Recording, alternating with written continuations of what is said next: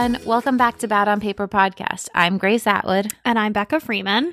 And today it's just us, and we're talking all about books and reading.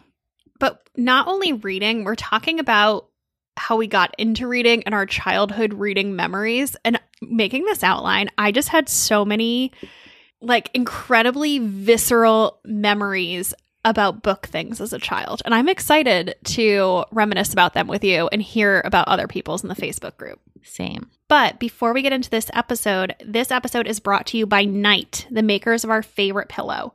We're going to tell you more about it later in the episode, but you can take 20% off your order at discovernight.com with code BOP20. All right. So before we get into it, Becca, what was your high this week? I have two. So, my first high was that last weekend, our friend Jackie came to visit. She was here partially for work, but then she stayed the weekend. And Jackie was one of my, is one of my best friends, but was one of my best friends in New York before she moved to San Francisco six years ago. So, it was so fun. I got to spend three nights with her. I was like, I will attach myself to you and spend as much time as physically possible with you. It was wonderful. Yeah, it was really nice to see her. I only saw her one night and we had a slumber party at the Four Seasons, but um yeah, it was really good to see her. Yeah, it was so fun. And then my second is that it feels like spring in New York. I don't know if it's just a tease and it's going to go back to winter, but it's been so nice the past couple days. And my friend Rachel is currently visiting me with her dog. So I'm renting her dog and I'm just going to take him on so many walks. I'm so excited. Rent a dog. That's so exciting. I'm so happy for you. You're I getting the, too. the animal love that you deserve. I know. Yeah. What about you? What's your high? Um, my high. So I feel like to, this week is just one giant blur of like highs and lows. So today I um I got up at six and like started working. Then I had to be at a photo shoot at ten because I um I did a a secret project with Tanya Taylor. Then um I went straight from there to Amazon design review meetings. So my high is that I um, finalized the collection today, literally today. I got to see it all before we started recording. It is so good. It's so cute. And I'm wearing one of the tops right now. It's only eight pieces. It was heartbreaking to cut some styles, but they didn't want me to have like too many dresses. Um, and but I'm really happy with how it came out. There's two amazing emerald green dresses. There's both the red leopard print and the green leopard print. Um, I'm just so happy with it. I also freaked out because so we finalized it today and they're like, okay, tomorrow we need your blogger gifting picks. So I get to gift like 10 um, blogger girlfriends pieces from the collection. And um, usually, you know, you can give people greater turnaround. So I, before Becca got here, I was like frantically sending them. I didn't have line sheets, so I like made mirror selfies. Like I just took mirror selfies of everything, um, resized it, threw it in a zip folder, and sent it out to 10 friends. And I think my high is that they all got back to me so quickly, like within 10 minutes. That's and amazing. like everyone's really busy and it just like warmed my heart that people were excited about it and that everyone loved the stuff because we've been working so hard on it and I haven't gotten to show it to anyone. And I was also so rushed. Like I like to like I wanted to like edit the images and have like a pretty PowerPoint deck with like why I liked everything, but I can't do that because I have to give them who's getting what literally tomorrow morning. And it's already 4 p.m. right here. but it's so great that everyone came out to support you. I know I felt very um really like just happy, like supported and also like okay, we're on to something. This is going to be a good collection. So that made me happy. Oh, I'm so glad. Yeah. What about the low side? The lows was just the craziness of today. Like I got stuck in the rain. I got um my Uber driving me to the photo shoot like took a really roundabout way. So I was half an hour late to my shoot, which I really pride myself on being professional and always being on time and I hate being late. And I was like very upset about that. Um, the other thing is I like hurt my neck. Um, and then I got a massage the other day and it like made it worse. So my Oh. neck feels like it's like floating on my head and like hurts a little bit on the sides. How'd you hurt it? Um, I think I heard it snuggling on the couch with a boy because um do you know when you're like you're both on we're both like tall people and like angled in and I was like like this like I'm I'm positioning myself to Becca it's hard to explain it. I was like positioned on my side but watching the movie and I hurt myself Oh no. You know you're getting The old dark when side of cuddling. you know you're getting old when snuggling hurts your like hurts your neck. oh my god. So separate couches next time. That's so funny. yeah. Um, how about you? Um, I'll preface this by saying that it's more high than low, but I am having visitors 10 days in a row. I'm in the middle of it. So Jackie was here, my friend Allie was here yesterday, and then my friend Rachel is here through Saturday. And my body is just screaming for vegetables and water and exercise and sleep.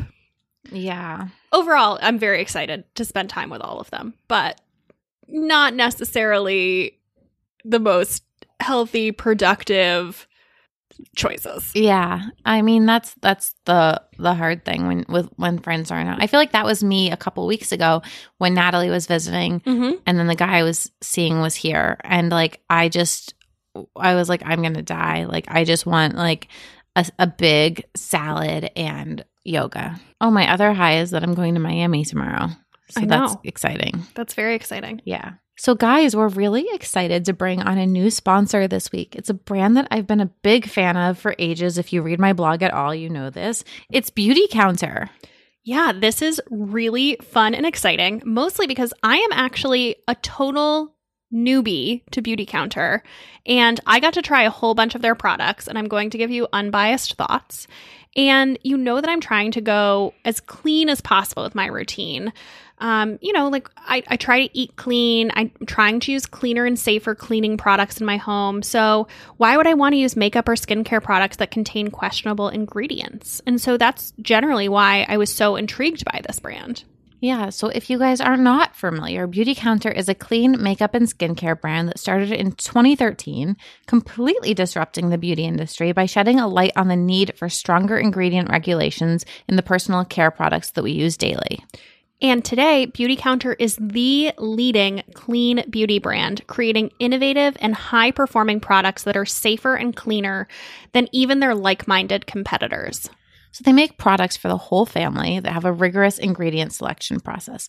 I really love that they're dedicated to educating people on questionable and harmful ingredients and advocating for more health protective laws for the beauty industry. Yeah, I think that's really cool. And I loved learning about their Never list, which has over 1,800 questionable ingredients. Wait, so Grace, what are your favorite beauty counter products? Okay, so I could go on and on. If you guys want more of this, go to my blog and just type in beauty counter because there's a lot. But um, I think my absolute favorite product that they have is the Dew Skin. I am shade two in that. Um, it's just such a good tinted moisturizer. It's got SPF. It leaves you like really glowy and radiant and pretty. Um, the next thing I'm obsessed with is the blush in Nectar. So it is I got recommended this by my audience because I was looking for a clean dupe for NARS Orgasm. And so I bought this because so many of you guys told me to try it. And it is. It looks exactly like NARS Orgasm. It's that pretty pink, peachy, glowy, um, like it has a little bit of shimmer in it. It's such a pretty blush. I also love all the lip sheers. I love all of the body products. I am obsessed with the Citrus Mimosa Shower Gel. Um, it's really creamy. It gets you nice and clean, but it doesn't strip. So it's very, very hydrating. And lastly, I would say the whole Countertime line is really great, especially though the serum and the soft moisturizer. Um, those are my two favorites from the line. What about you? Oh, the cleansing oil is really nice too, and the essence. So, everything. So everything. Uh, so I'm, as I said, I'd never tried anything before. I'm about two weeks into my beauty counter journey, and I've only tried a few things so far. So the first thing, Grace is right. The citrus mimosa shower gel is really good, which I kind of hate to admit because I make fun of Grace for loving shower gels so vehemently, and I agree. This one is really, really good. I tried the Dew Skin, which I really liked. Um, it's a tinted moisturizer, so it's lighter than my regular foundation, and I love that it has an SPF in it, so it's kind of a combined step. And and I've been using the brightening facial oil, and I really like that. I haven't been using it long enough to tell you if it really does anything long term, but I just I like the feeling of it, how it goes on. Um, it's like a nice hit of moisture, and I'm very into it so far. I actually haven't tried that facial oil, so I'm really intrigued. But um, from moisturizers to makeup, from cleansers to sunscreen, Beauty Counter is at the forefront of using clean ingredients to create products that are effective and really, really work. Okay, and we have an offer. So, if you are listening to this before March 15th, you can get free shipping on your first purchase of $100 or more at beautycounter.com with promo code BOP. So before March 15th, that is free shipping on your entire order of $100 or more at beautycounter.com with promo code BOP. There are some restrictions. If you are listening to this between March 15th and March 31st, for a limited time, new customers can get 10% off their first purchase of $100 or more at beautycounter.com with promo code BOP. So again, 10% off your entire order of $100 or more at beautycounter.com with code BOP if you are listening between March 15th and March 31st. I know that's confusing. We'll put it in the show notes. Okay. So let's talk about books. So, one of the things we always talk about this at our live show, and it's always such a hit. So, we thought today we would bring this to the podcast and expand it. So, if you've been to one of our live shows, you might have heard us talk a little bit about some of these things. I'm so excited to talk about book nostalgia. And also, I think we'll have a lot of good book recommendations, maybe some that we haven't talked about on the podcast before. Yes. So, Grace, have you always been a big reader? I have, like, as long as I can remember. I remember, I think I was in like elementary school, like first, second, or third grade. I'm not sure which one, but there was this presidential reading challenge where you got medals based on like how many pages of books that you read. And like, I was always a failure at, at fitness. Like, I could not do sit ups, I couldn't do a push up. I think my mile time was like 20 minutes. Like, it was, um, I just was not an athletic kid at all. I mean, I'm not an athletic adult either, but um it the reading challenge that was great. So I got 3 gold medals. I don't remember how many pages you had to read like to get a gold medal, but it was a lot. And I think I was one of like maybe two or three kids in the whole grade that got 3 medals. It was Ooh. like a big deal. I was a reading champion. I'm kind of pissed. I don't think we had that. Well, I'm pissed about what you had because we didn't have what you had. Well, okay. So I've always been a big reader. Um, and in retrospect, I would assume part of it is because I was the very chatty only child of a single mother. So she was probably just like, shut up, like, please stop talking and here are some books. But I was like a huge reader for as long as I can remember. I remember in elementary school writing books, not real books, but you know, mini books. Yeah. Oh, I remember that too. But I was always such a big reader. But then sometime in elementary school, we had Book It. Which, which I'm so jealous of. I think I was too old for Book It. I which think- is kind of a ridiculous premise. So if you didn't have it or if you don't remember it, it is basically where over the summer, if you read enough, you got a free Pizza Hut personal pan pizza.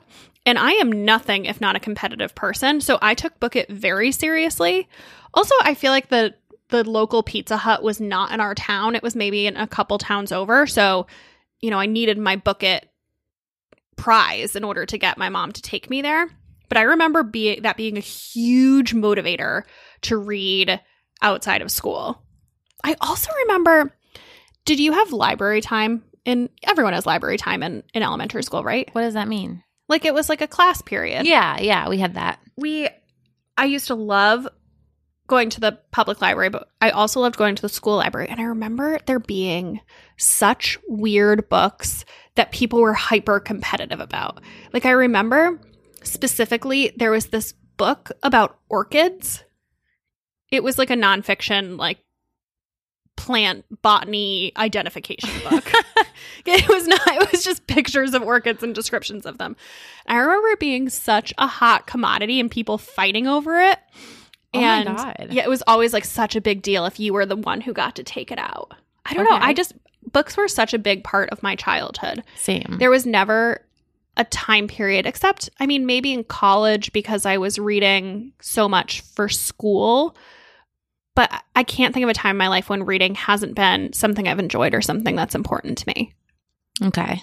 Yeah. What about um favorite books as a kid?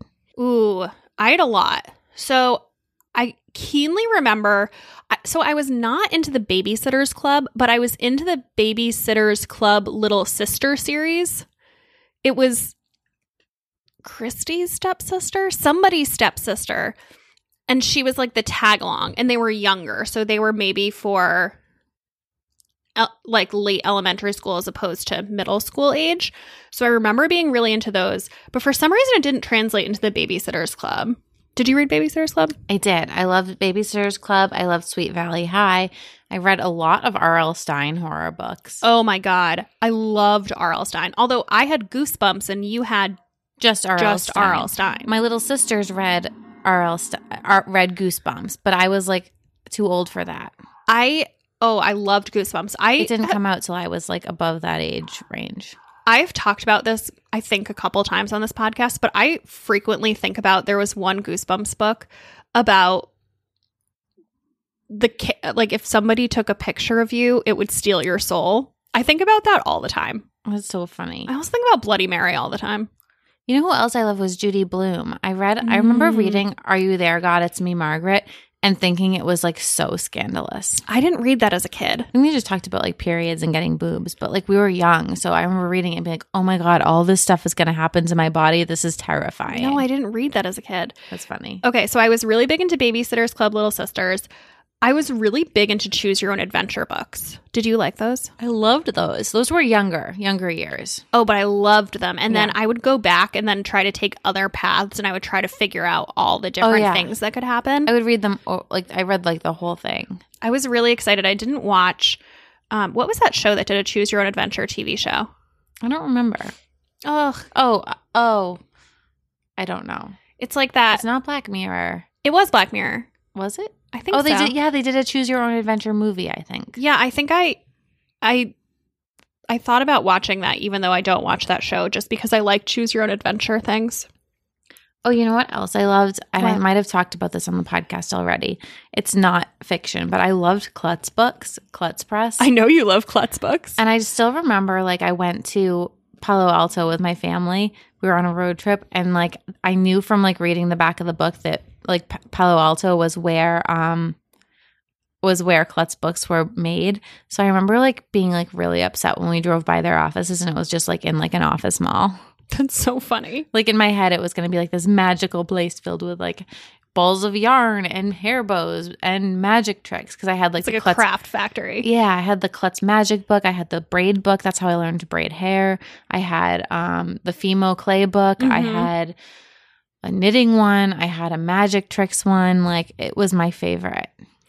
Um, I I don't know that I was into those, but oh, you know what was so formative for me? This was probably late middle school, early high school, and I, we've talked about this before. And I know you haven't read them, but I've gotten.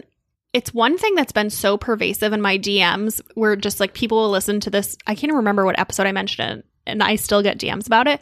But these books, it was the first one is called Sloppy Firsts. Oh, the Megan McCaffrey books. Yes, I didn't read those, but and there's five, and one came out fairly recently, like maybe in the past five or 10 years, with the main character, Jessica Darling, as an adult. okay. But I remember these books being so incredibly formative. It's about this girl and her first boyfriend. And ugh, I loved these books so much. I'm very, very tempted to go back and, and reread them.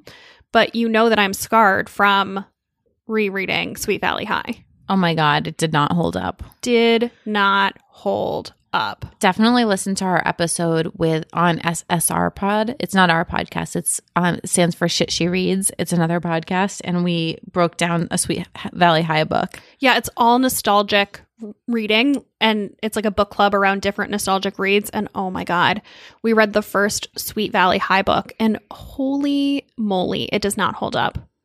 I feel like that's actually true of a lot of books from when we were children. You know what other book has caught a lot of flack? Did you read Island of the Blue Dolphins? Mm, I don't think so. Oh, I remember that being another book that everyone was so into when I was a kid. And um and I think that one has gotten flack and then also Walk Two Moons. Do you remember that one? No. Oh, I think both of them have gotten flack for cultural appropriation or racism of some sort, Okay. which bums me out. So that's why I'm I'm kind of just like hesitant to revisit books from my childhood because what if they're not good. Yeah, no, I know. That that um it was really disturbing reading Sweet Valley High and being like these are the books that like formed me as an adult. Well, it just felt so anti-feminist Mhm. and it, it felt of another time. Totally. I don't know. Did you read Harry Potter as a kid? Was that formative for you? I was in college when those came out. Did you read them when they came out? Yeah. Yeah. Oh. I read them all. I my sisters were in high school reading them and I was in college and there was one um I had like not mono but like something similar to mono and like I was really really sick for like a break. Like remember when we get like 2 or 3 week long breaks? Yeah. I think it was maybe the holiday break and I sat in bed and I read all of them. Oh my god. Yeah. I didn't read Harry Potter until I was in my I lived in New York, so I must have been in my like mid to late 20s. Yeah. I remember like the seven the very last one came out when I was living in New York. Mm. and my friends and I dressed up like Harry Potter characters and went to the bookstore and got it at midnight. Yeah, but I can't remember if there were any series like that that were like you know, those epic series that were formative to my youth. That was, I think, the first one for me. And I was like, wow, this is cool. Because, like, it was that. And then Twilight came out. Oh, I loved Twilight when it came out. Yeah. And then I don't know. that Now there's been a lot like Hunger Games and what's the other one with Shailene Woodley? Divergent. All oh, I those didn't love books. that one. Oh, I loved that. Yeah. What about let's talk about our reading lives a little. I feel like these are kind of FAQs that we get a lot, but I, I thought it could be interesting to tackle. When do you read? Like how do you find the time to read? So for me, it's uh, first of all, it's something I want to do. The only time it's not something I want to do is if I'm reading like a more like nonfiction book, which is like a business book or something to make me smarter. But I really look forward to reading. So I like to read if I'm taking a bath, I'll I'll read in the bath for like 20 minutes. I always try and read for like 45 minutes to an hour before bedtime. It's like how I kind of wind down and oh like wow. stop thinking about work. Um, and then I love like a good Sunday reading situation. Same. And I read a lot on vacation. Like I'm I'm headed to Miami and I'm packing like five books. Like I, I like I love like a book a day diet as we call it. Same. Yeah. Same. I think also a lot of the books I read are lighter, so it's just easier to read that many books when you're reading like one day in December and what was the thriller we just loved? Um You are not alone. You're Not Alone. Oh my god, I love that book. Yeah. I feel like we have some differences because, well, so first of all, I'm not a before bed reader. I know. What do you do before bed? How do you turn off? I like scroll through my phone. Oh. But the problem is, is that I feel like if I am reading before bed and I'm really into a book, I'll never go to bed because I'll just want to keep going. I mean, I do that sometimes. Or sometimes I'll wake up at like 6 and read for a couple hours before work. Mm, I don't do that either. I feel like I'm more likely to read in the evening after dinner, but not before bed. Okay. I'm also not a huge TV watcher. So, in general, I don't feel like I have TV competing for my time. Like, I watch a few shows, but I don't watch. I'm not like a channel surfer. I don't have cable. I only have Netflix or Hulu. So, it has to be slightly more intentional that you find something to watch. Yeah. Um, so I mean that definitely frees it up. And then the other thing I'd say is I, first of all, my favorite thing, and I haven't had a free weekend or a week, not a free weekend, but I haven't had like a not busy weekend in a few weekends. I just love a long Saturday or Sunday morning reading session Yes. where you like start and finish a book in one sitting. My favorite is like I wake up, I go to yoga at 10:30, I get home, I shower, and I get back into my bed with my book. And then I maybe have lunch. I move onto the couch with my book. And like I basically am reading from I don't know, like 11:30 noon until like 5 or 6. Yeah, that's the best. It's such a nice it's such a nice weekend day. I know that's an ideal weekend day for me too. And then the other place is just on planes. I usually always read.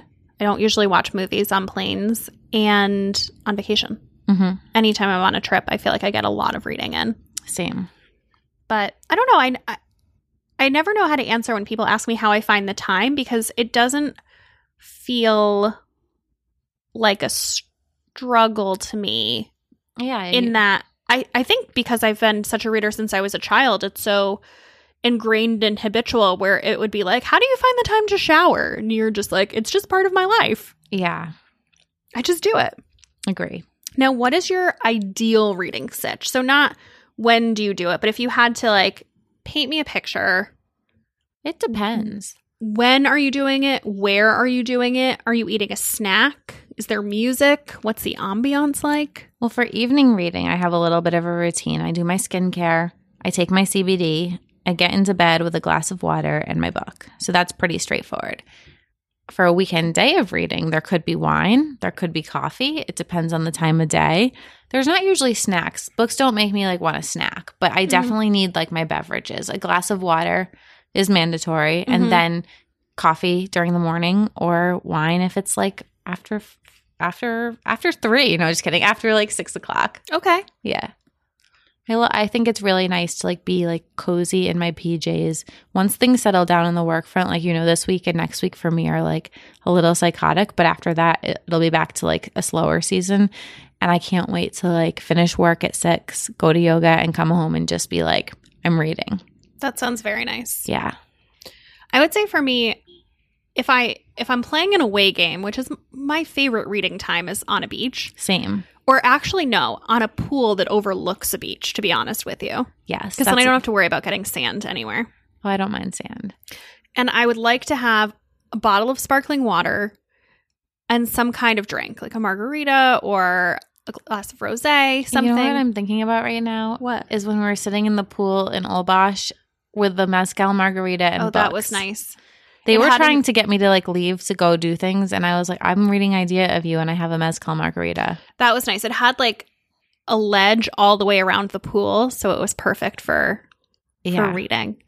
Um, but yeah, I mean, pool reading or in a lounge chair by the pool is my ideal reading situation. But knowing that that can't be every every day, yes. um, I would say my ideal would be I'm in really comfy clothes. hmm I have my coffee, and I'm on my couch. I don't read really well in bed, so I'm I'm on my couch.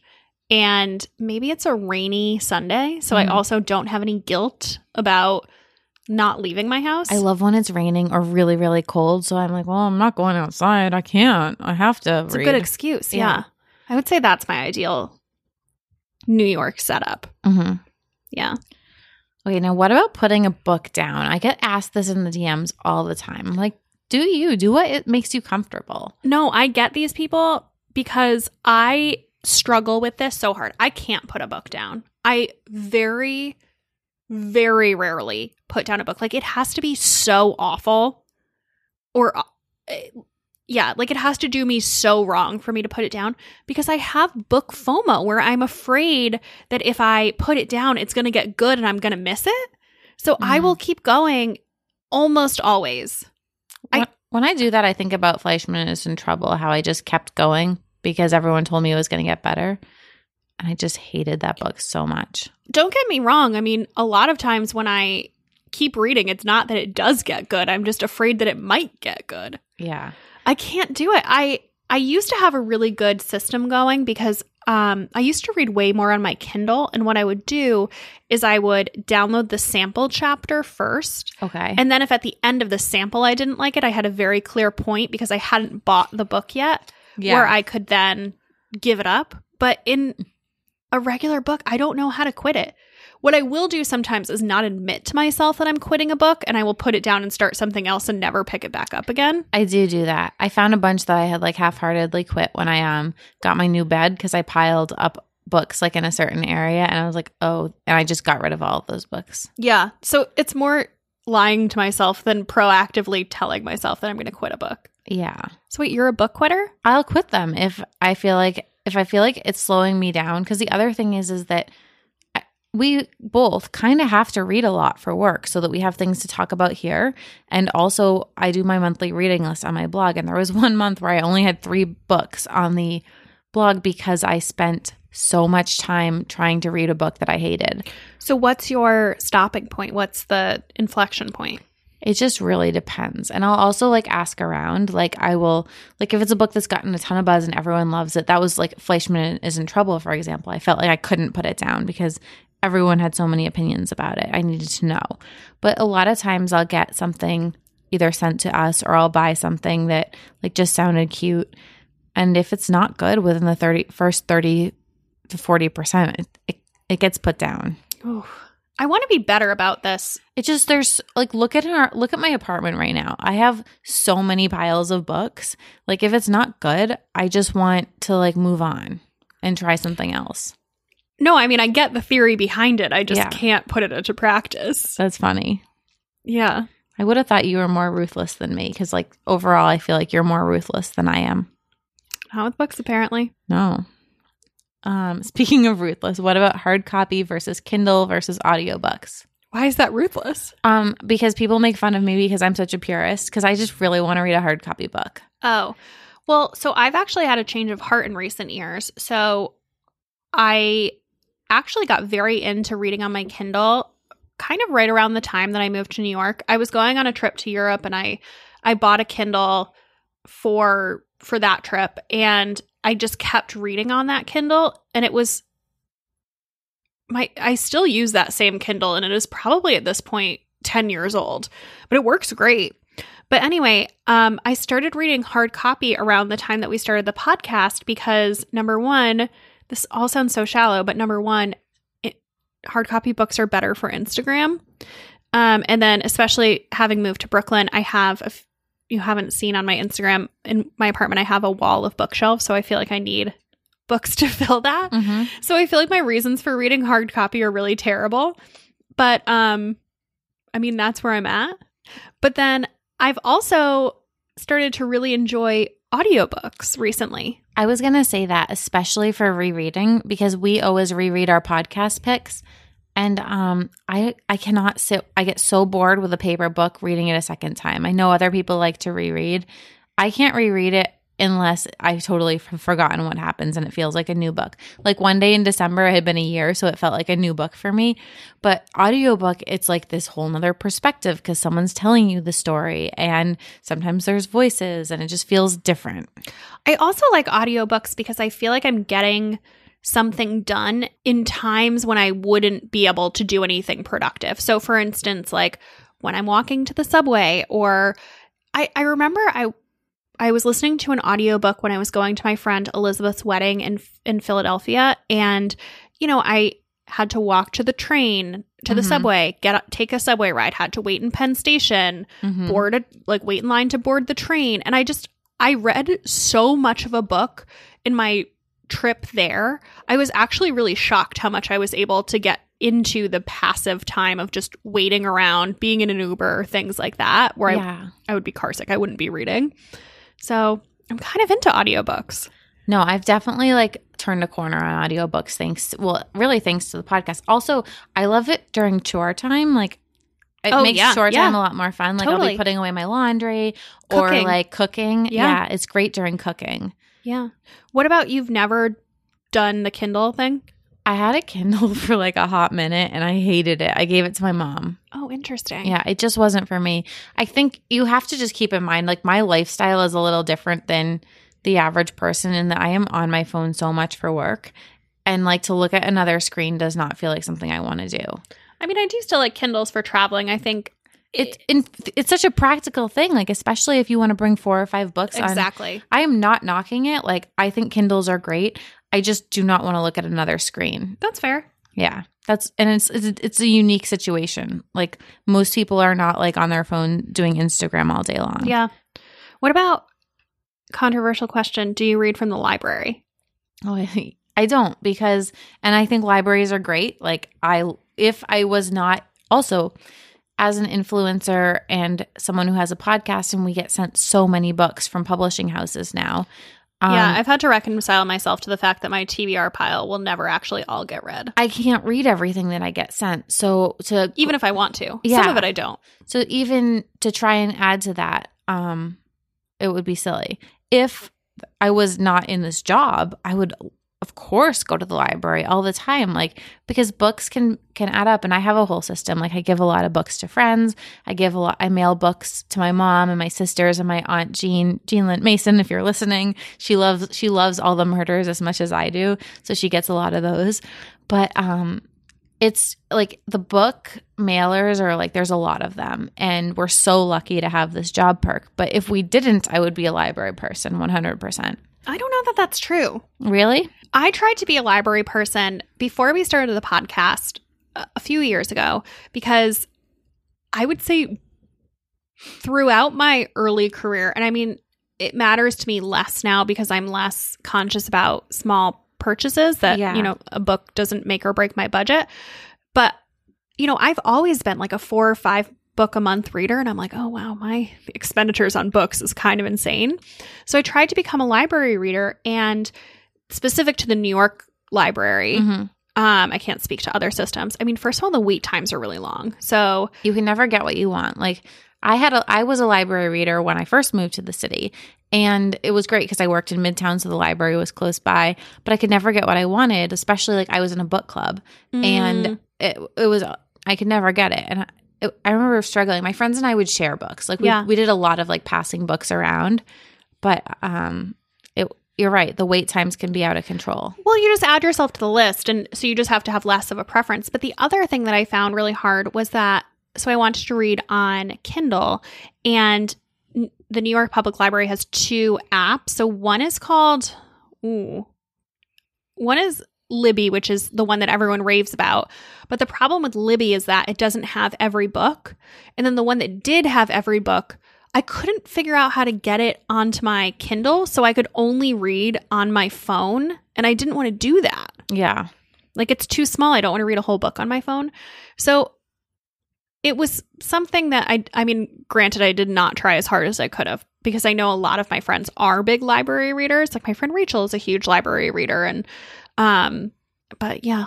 I think I I fantasize that if I lived in a smaller city or town, it would be easier to Yeah. get things from a library.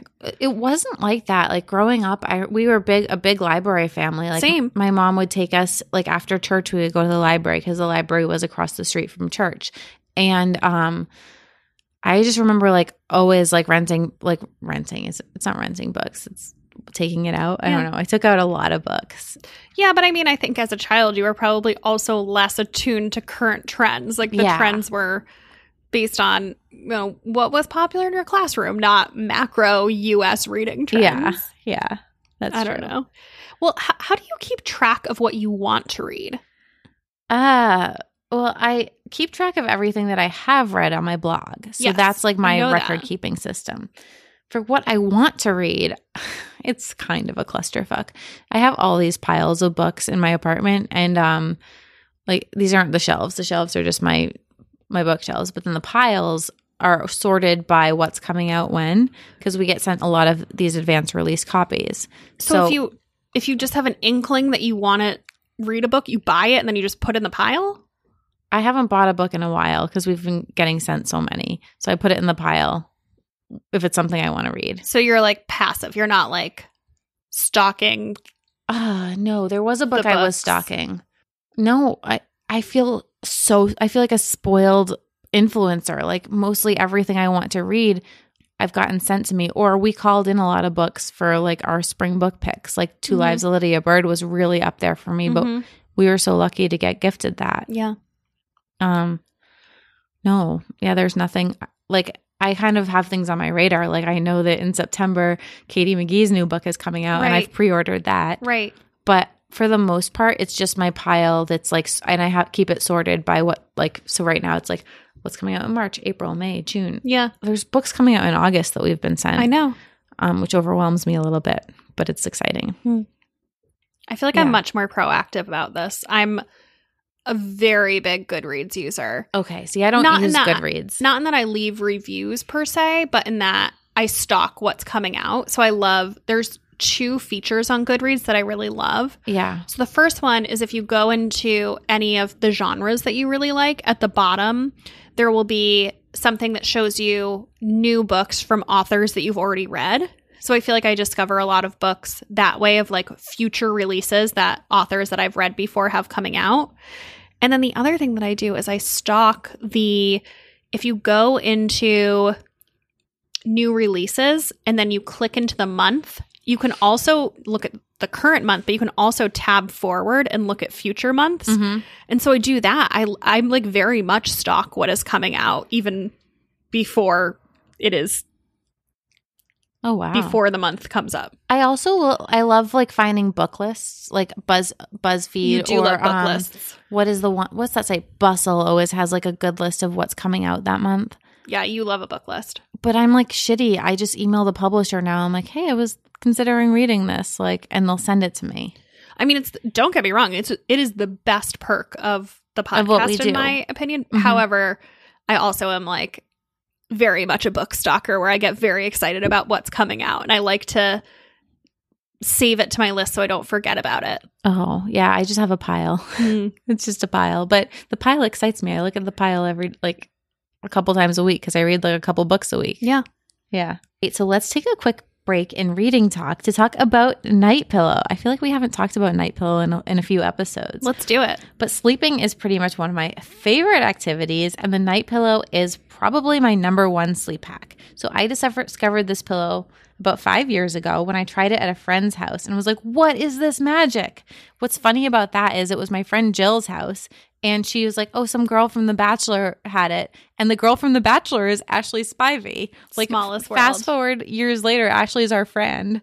Um, so I was just like, what is this? It's incredible. I promptly went home, ordered one of my own. So I've been a lifelong insomniac and I really believe that this pillow has dramatically improved my sleep sleep quality. I have been a convert ever since. So I'm newer to the pillow, but I've been using mine for about a year now. And what I love is that it is memory foam. So the pillow cushions your head, but then it also rebounds when you turn over. And that's such a big deal to me because I toss and turn a lot, and there is nothing worse than the pillow pancake. Yes, like my down pillows get so flat. Totally. So I feel like this pillow gives me really good support, which helps me both stay asleep, but it also helps prevent neck pain. Mm-hmm. So I want to talk about their signature silk pillowcase. The night pillow comes with a silk pillowcase, but you can also buy them separately and put them on any pillow that you have at home. And a silk pillowcase is a total game changer for your skin and your hair. And I also love that they come in colors now. I have the white ones on my bed right now, and they make me so happy. I love an all white bed personally. On the skin side, it helps to prevent wrinkles and also breakouts. I learned from talking to the night team that silk actually isn't absorbent, so it helps keep your beauty products on your face, not absorbing them into your pillowcase. I love that trick because I, I like to load up on my serums and oils before bedtime, but I don't really want to like give that to my pillowcase. I want it in my skin. It also keeps your pillowcase from absorbing grease, dust mites, beauty products, so you're not lying on that gunk night after night. Yeah, I never really thought about that, but that's kind of gross. Yeah. How often do you wash your pillowcases? I would say once every two weeks. Yeah. I'm like once every week or every two weeks. I change my sheets religiously every two weeks. Um, but I try and do pillowcases more than that because I feel, I do feel like, I don't know, like my face is like in there. Yeah. On the hair side, though, a silk pillowcase helps to preserve a blowout longer since your hair doesn't snag on the fibers. Love that. So I usually find that I can get an extra day out of my hair since using the night pillow, which is really major for me as a reformed daily hair washer slash styler. I can get an extra week out of it Yeah, using you have different hair than me. So, and I'm also completely obsessed with our scrunchies, which I have taken to sleeping in. And I love that I can put my hair up at night and not get a crease. Yes. The scrunchies are a game changer for sleeping. Seriously. Also, just in my day to day, I tend to be wearing one. So, so many of our listeners have tried and loved the night pillow, and we get it. Sleep is really personal, and I think that you have to try this to believe it. So, I really love that Night has a 100 night return policy. So, you can buy the pillow, sleep on it for 100 nights, and if you don't truly love it, you can return it and they won't ask any questions. They'll just give you your money back. Yep. And we have an offer for you. So you can use code BOP20 at discovernight.com to take 20% off your order. So again, that's code BOP20 at discovernight.com to take 20% off your order. Do it and get some scrunchies and sheet masks while you're at it. Seriously, everything they make is great. Grace, let's get into the book recs Mhm. section. Yes, we got a lot to say. What was the best book that you've read in the past 12 months? Well, Grace, this is a particularly hard question because for the past 12 months, I've said the idea of you, but I read it in February of 2019 and it's March now, so I can't say that anymore. Oh, I read it in April, so I'm I'm off the hook.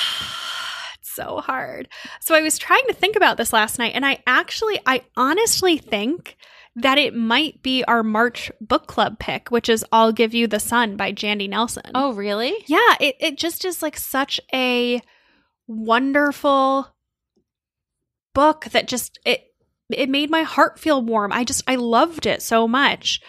Um so yeah, maybe that. Okay.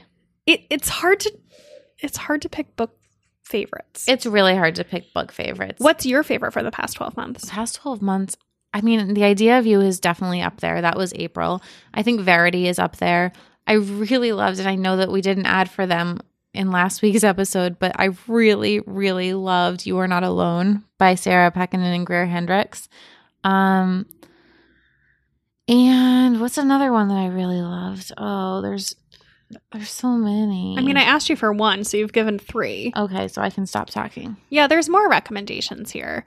But uh, so the next question I had was what are three blanket recommendations that you always give to people regardless of their reading taste?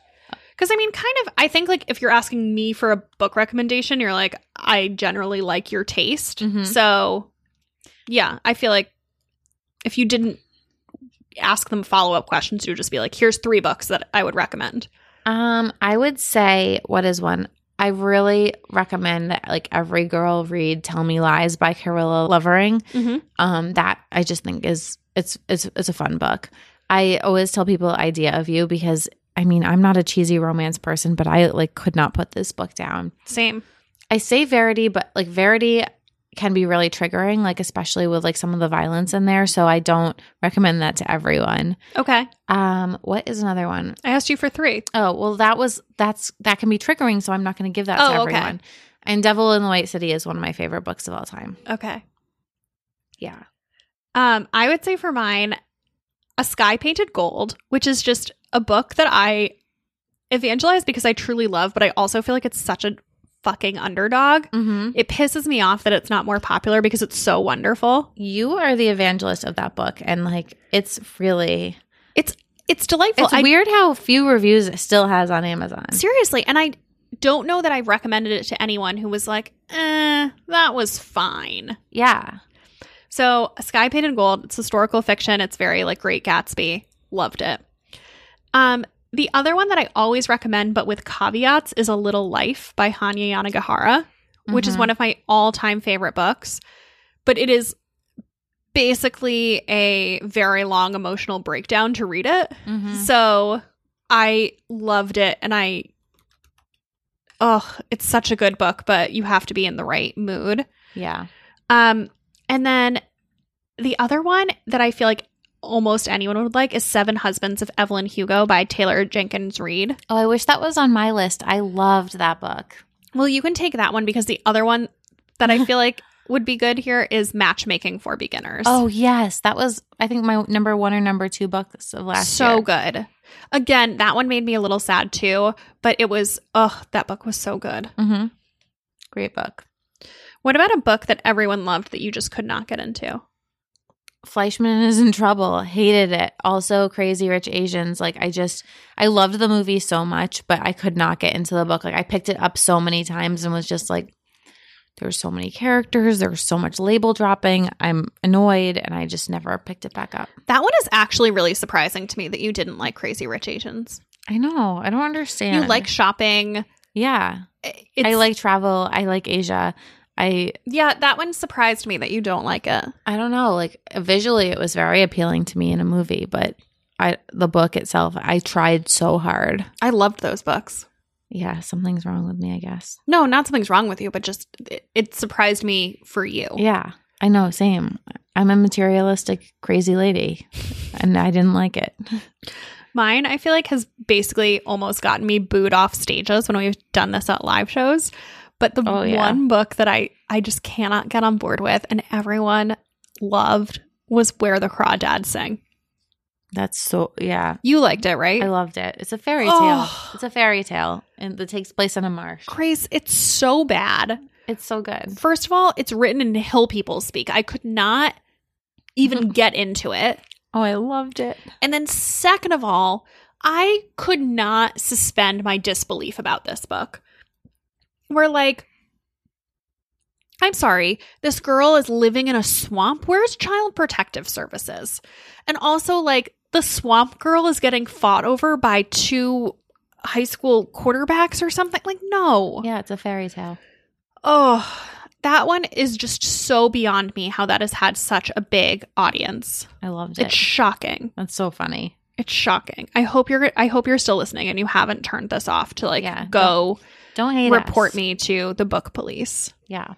What is a book that you would love to see adapted into a movie, and who would play the main characters? I mean, obviously the idea of you.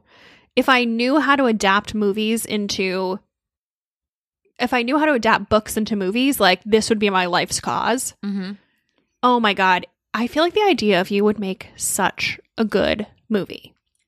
So, in terms of the main characters, I do not know who would play Hayes because I don't know enough young actors. Like, it definitely isn't Timothée Chalamet. It's Noah Centineo. We we pick him for everything. Mm, But you know, he's the only youth that I know. But you know what? He looks a little bit rough in the the Oh my god, he looks so rough in the new. to all the boys I loved before video Yeah. or movie. So I don't know if it's him. I, I don't know the youths. It's not Jacob Elord- Lordy from the um the kissing booth.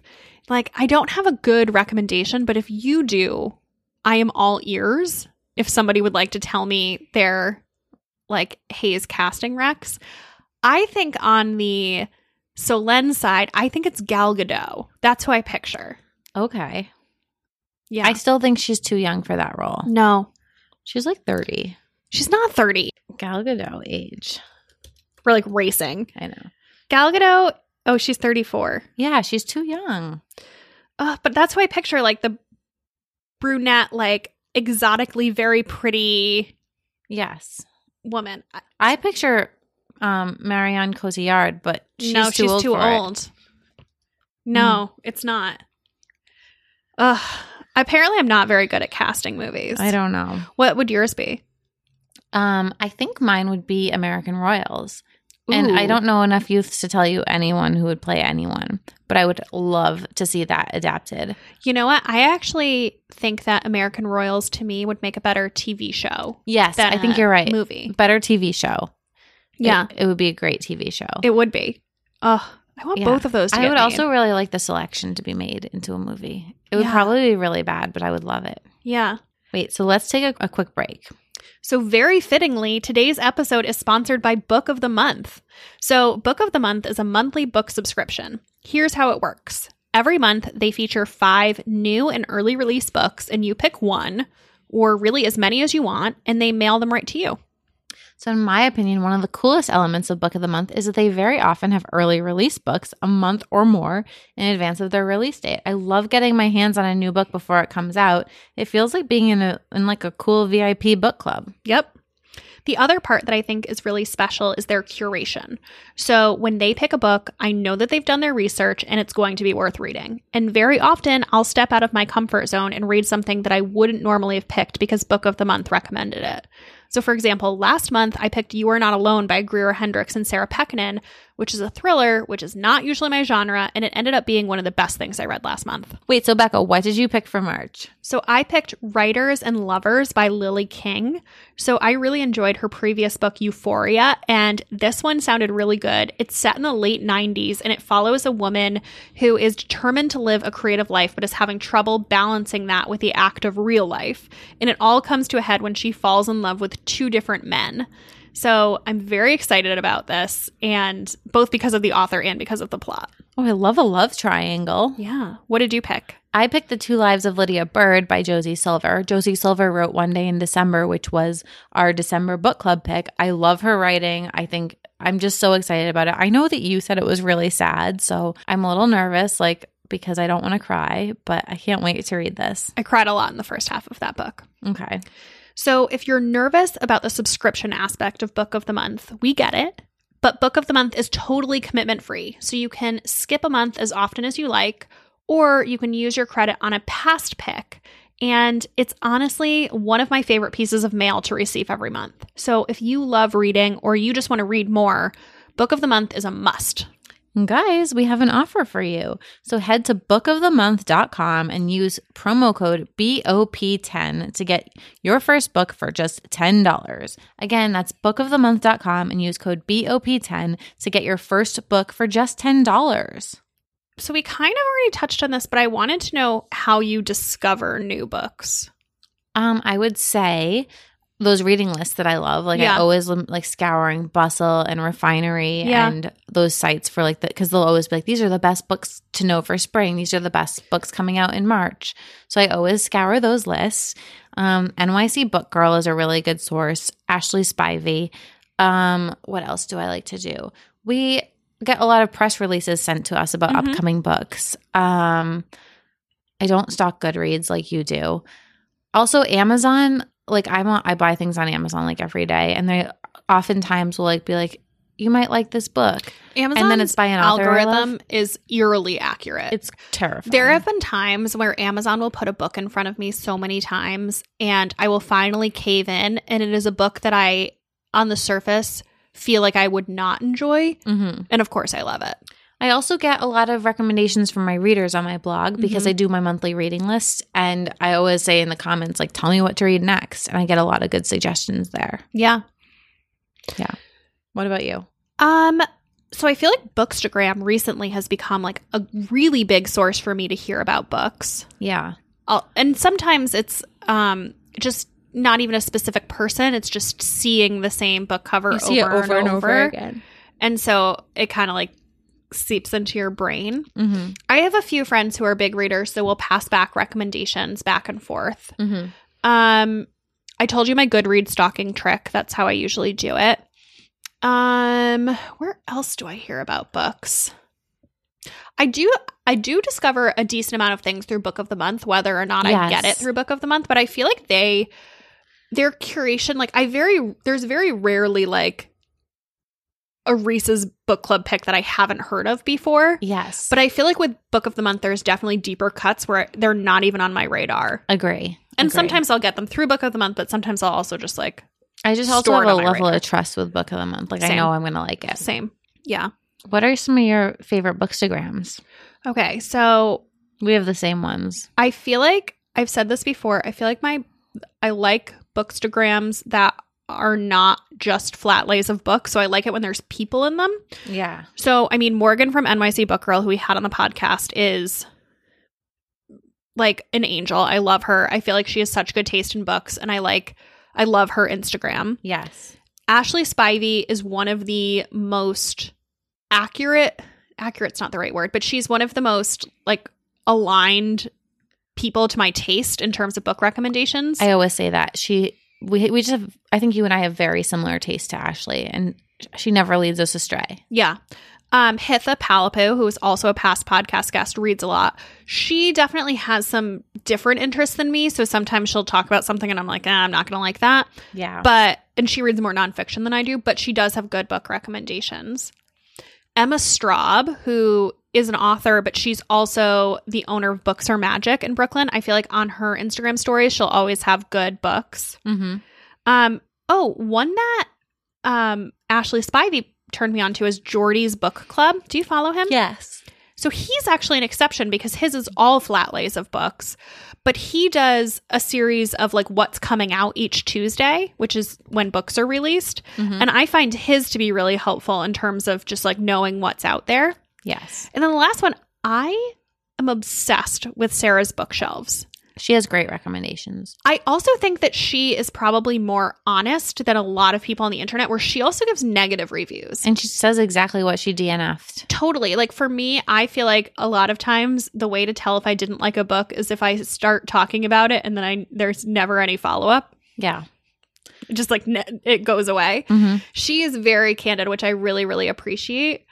And um she does a series where she like does hot releases that come out in the month and she tells you honest thoughts about them and I really like that. Yeah. What about do you have any different ones? Yeah. I have a few. Oh, I have um Lauren from Girl Powered Reads, and that's G R L P W R D Reads. And this is a smaller account, but she highlights um a diverse range of women. So her she's really big on featuring women of color. Um, the next one that I really like is oh Mary Laura Philpott.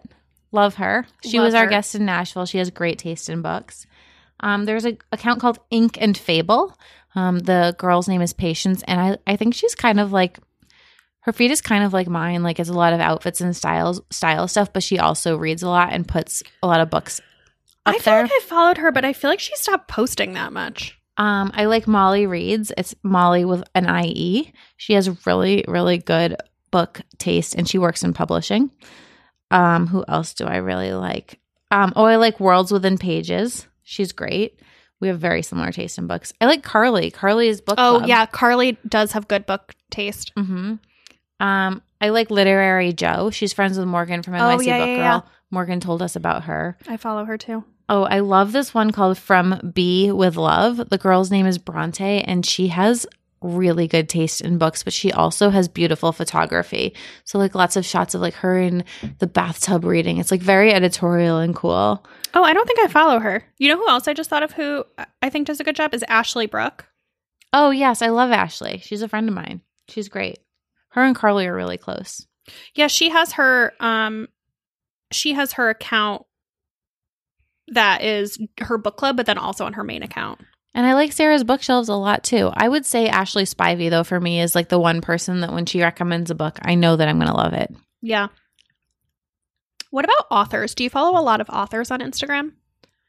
A little bit. I follow Emma Straub. I follow, I mean, I feel like Katie McGee is like our friend. Yep. Um, Kristy Woodson Harvey has become a friend. Um, Andrea Dunlop gives me like book recommendations all the time because she knows how much I like a trashy thriller, and so does she. So, them.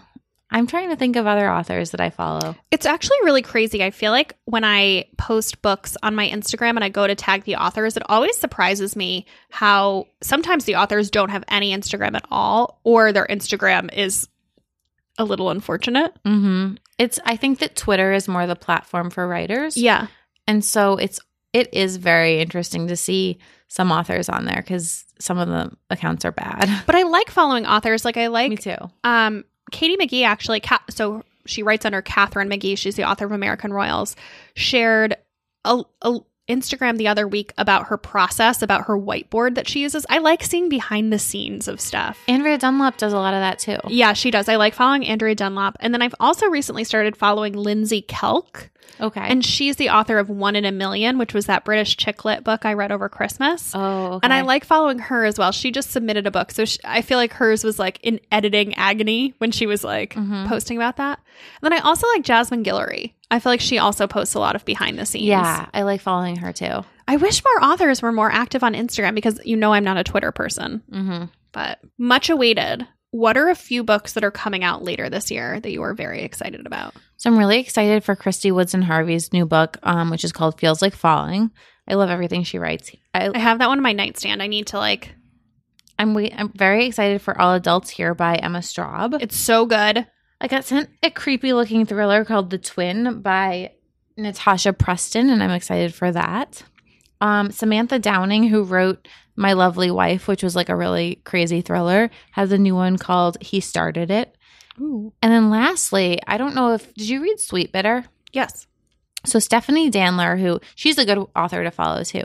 Stephanie Danler, who wrote Sweetbitter, has a memoir coming out, and it's just called Stray. And I'm excited to read that because I loved Sweetbitter so much. I mean, I grew up in a restaurant and like did every job, like from like drying silverware to valet parking to dishwashing to waiting tables. So like I love anything that's about the restaurant industry. But I'm excited to read her memoir. Yeah, I got that one too. I'm excited about it. I feel like for me, okay, so I'm so excited for the Heir Affair, Oh my god, I know. which is the We haven't Prince- heard anything about that. I that. know it, it's the Prince Harry sequel to the Royal We, and I feel like this book has let me down a few times. Not because I've read it, but just because I feel like original. They keep saying it's going to come out and it doesn't. So I'll, I'm kind of at that point where I'll believe it when I when I see it.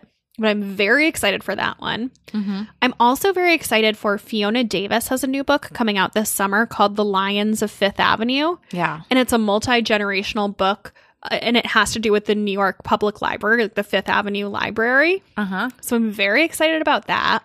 I love all her books. Um Friends and Strangers by J. Courtney Sullivan. Okay. Are you a J. Courtney Sullivan fan? Mm-mm.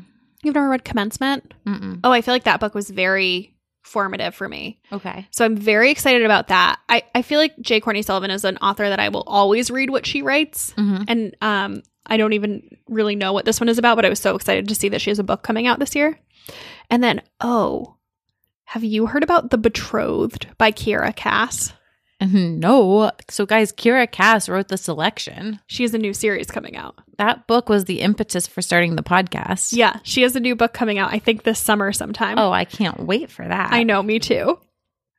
Um, yeah, I feel like I m- my TBR pile. It's almost hard to pick a book because I have so many upcoming releases that I'm so excited about. Yeah. Ugh. Let's talk a little bit about book clubs that are not our book club. Okay. Have you ever been in a book club? Yes, I've been in lots of book clubs. Have you ever been in a successful book club? Yeah. Oh. So I was in a book club when I first moved to the city, and it's how I met all of my close girlfriends, like my friend Kristen. Mhm. Um, there's a bunch of them. They've moved out of the city, but like Nicolette was my roommate, and Kristen um, is my other like old school bestie. And Kristen and I met through my book club. Oh. But what happened was I moved to New York with my friend Nicolette. We didn't know anybody, and then we had a friend Caitlin, Caitlin who lives in Boston. Mhm. Caitlin was working at Brooks Brothers, and all of these girls from Brooks Brothers started a book club, and they invited us to join the book club. So we made friends with all of them. Um, and it was mostly like girls in like entry level fashion jobs. So like our friend Meg was an assistant buyer at Saks. Um, Nicolette was over at Macy's. I was working for P and G, and I made like my best friends through that um, book club. And it was actually so successful that we started a spinoff and we just called it Wine Club, um, where we just drink wine in someone's apartment. So every month we had two meetings. We had a book club for just the, and the book club started to thin out as we, as more people came to Wine Club. But um, it was really fun. The book club was around for like a solid couple of years. Like we I'm were very successful. Jealous. I want to have a book club and a wine club. It was fun. It was definitely like the days where we were very poor and also had less plans and things. But um, I made some of my closest friends in the city from it. Oh, that's so fun. Yeah. I have always wanted to be in a very active book club, and every book club I've been has like died a slow death by scheduling. Oh, wait, So- sorry. I, a note about the wine club. Every month we would pick a region. So it wasn't just like drinking wine. Either way, I Yeah. would just go to the drinking wine club too. Yeah, it was fun. Um, so I was in a book club when I lived in San Francisco. That was my most successful book club, but then I moved. So I was probably only in it for five months or so. hmm And it was really good, except for there was this one woman in it who would always pick like a Philippa Gregory book, Oh, you you told me this story. Actually. This sounds familiar. which is like my nightmare. But anyway, that was a successful book club, but then I moved. I remember at one point deciding with my friend Ashley that we were going to be in a two person book club, even though we didn't live in the same city. And you can Mhm. imagine how well that went. Yeah. Not great. Yeah. And I think the only book we read was A Tree Grows in Brooklyn for whatever reason. Oh, that's funny. I have no idea why. Okay. And then you tried to start a book club at one point, Yeah. and you had it at your old apartment, your studio apartment. There were like 10 of us. hmm And I think Hitha was the only person who read the book. Yeah. It was a failure. It was a failure. Yeah. I I kind of want to start a real life book club this year. I it brings me so much joy to discuss books with people, Mhm. and I would say one of the my favorite parts about this podcast is that I've never quite gotten the hang of having an offline book club, yeah. and now I have so many people in the Facebook group or uh, in general to discuss books with. So it makes me so happy. But I do want to have an offline book club. Maybe that's like a second half of 2020 goal. yeah. Um, I thought it also could be interesting to talk about how we pick the books for our Bad on Paper podcast book club. So, spoiler alert, we have no real process. What we do, That- you make it sound no, we've really put a lot of work and thought into our book club picks. Like, I know that maybe it seems random and stuff, but like, we are again reading all of those book lists of like the most anticipated books. Then we'll reach out to publishers and ask them if they can send us an advance copy um, so that we can read it ahead of time and pick something really current.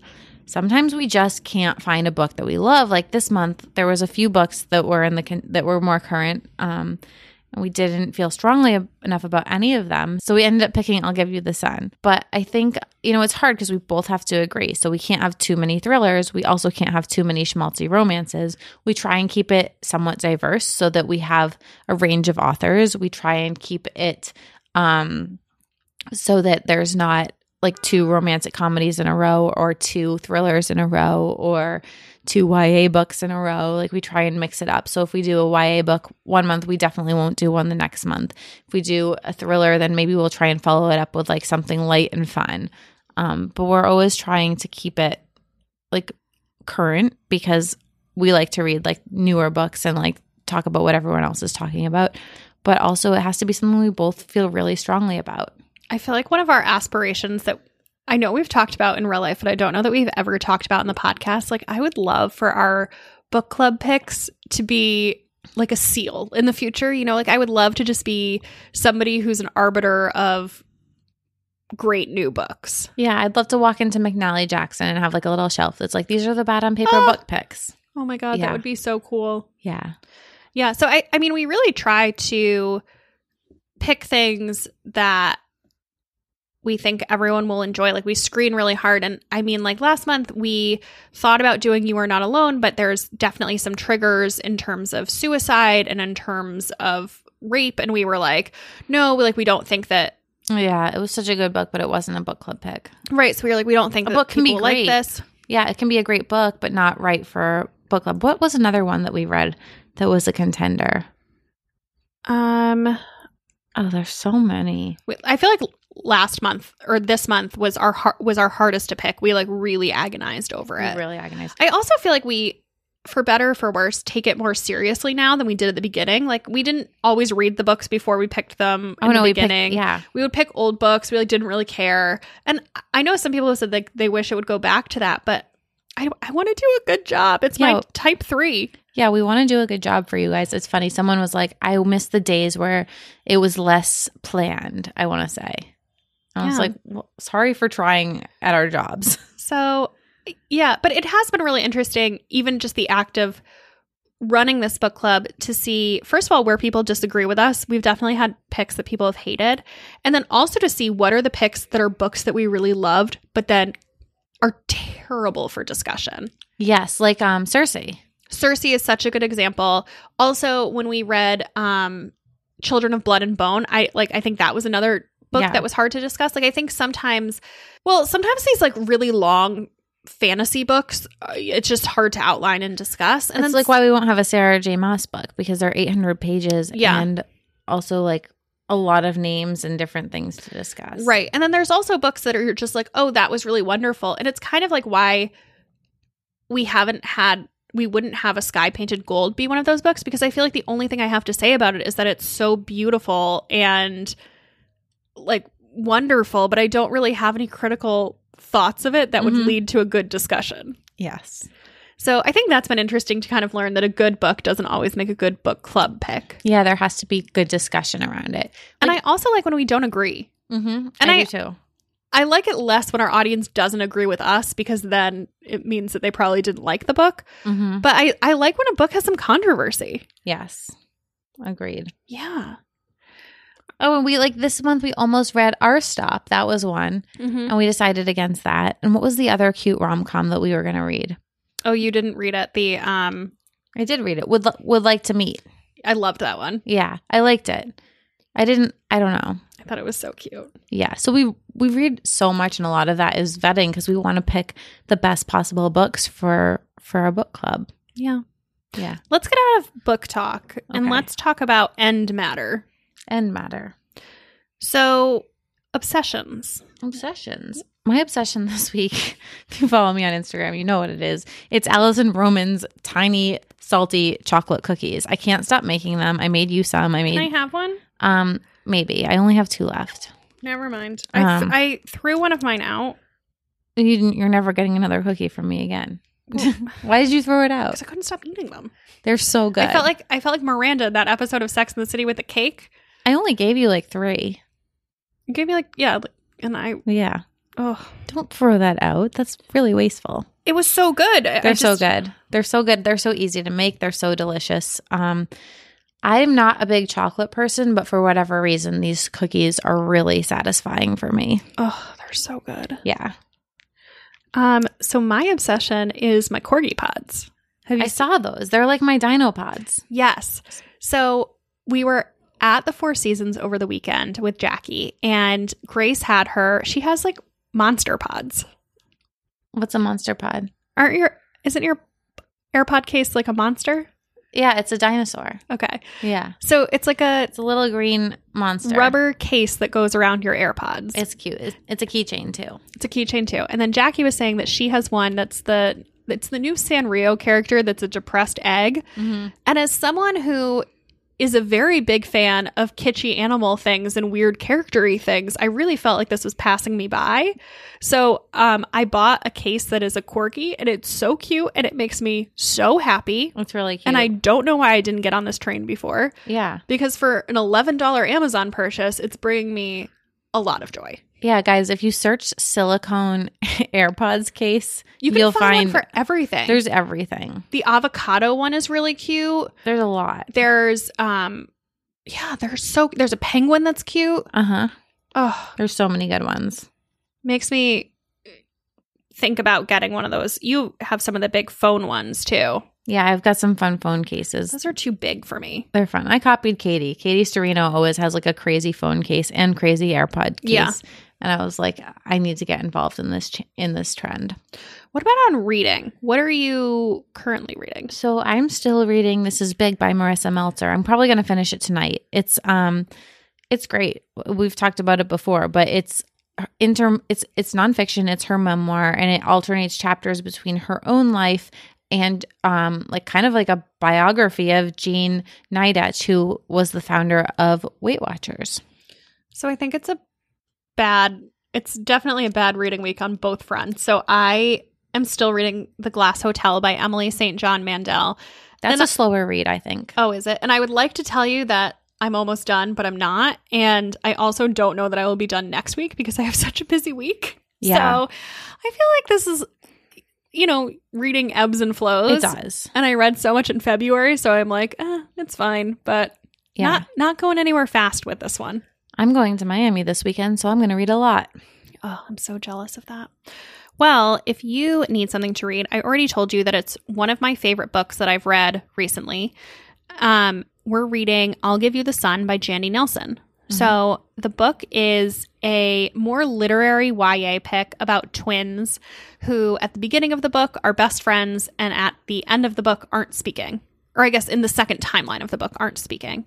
And it go- goes through why that is. They're both very artistic, and it's it's really beautifully told and just such a wonderful story. I, I really, this is a book for anyone. I'm really excited to read it. I haven't read it yet. So we were just talking about how we both have to really love a book, but in some cases I trust Becca and she trusts me. And she was like, "Why don't we read this book?" And I was like, "I'm in. It sounds amazing." I I hope that you like it as much as I did because I I really loved it, and I think if you look at any of the fanfare in the Facebook, it's People, are freaking excited. out. Yeah, I can't wait. So, if you would like more Bad on Paper, we have a great Facebook group that I just mentioned. Just search Bad on Paper on Facebook and follow us on Instagram at Bad on Paper Podcast. And I'm on Instagram at Becca M. Freeman. And I'm on Instagram at Grace Atwood and my blog is thestripe.com.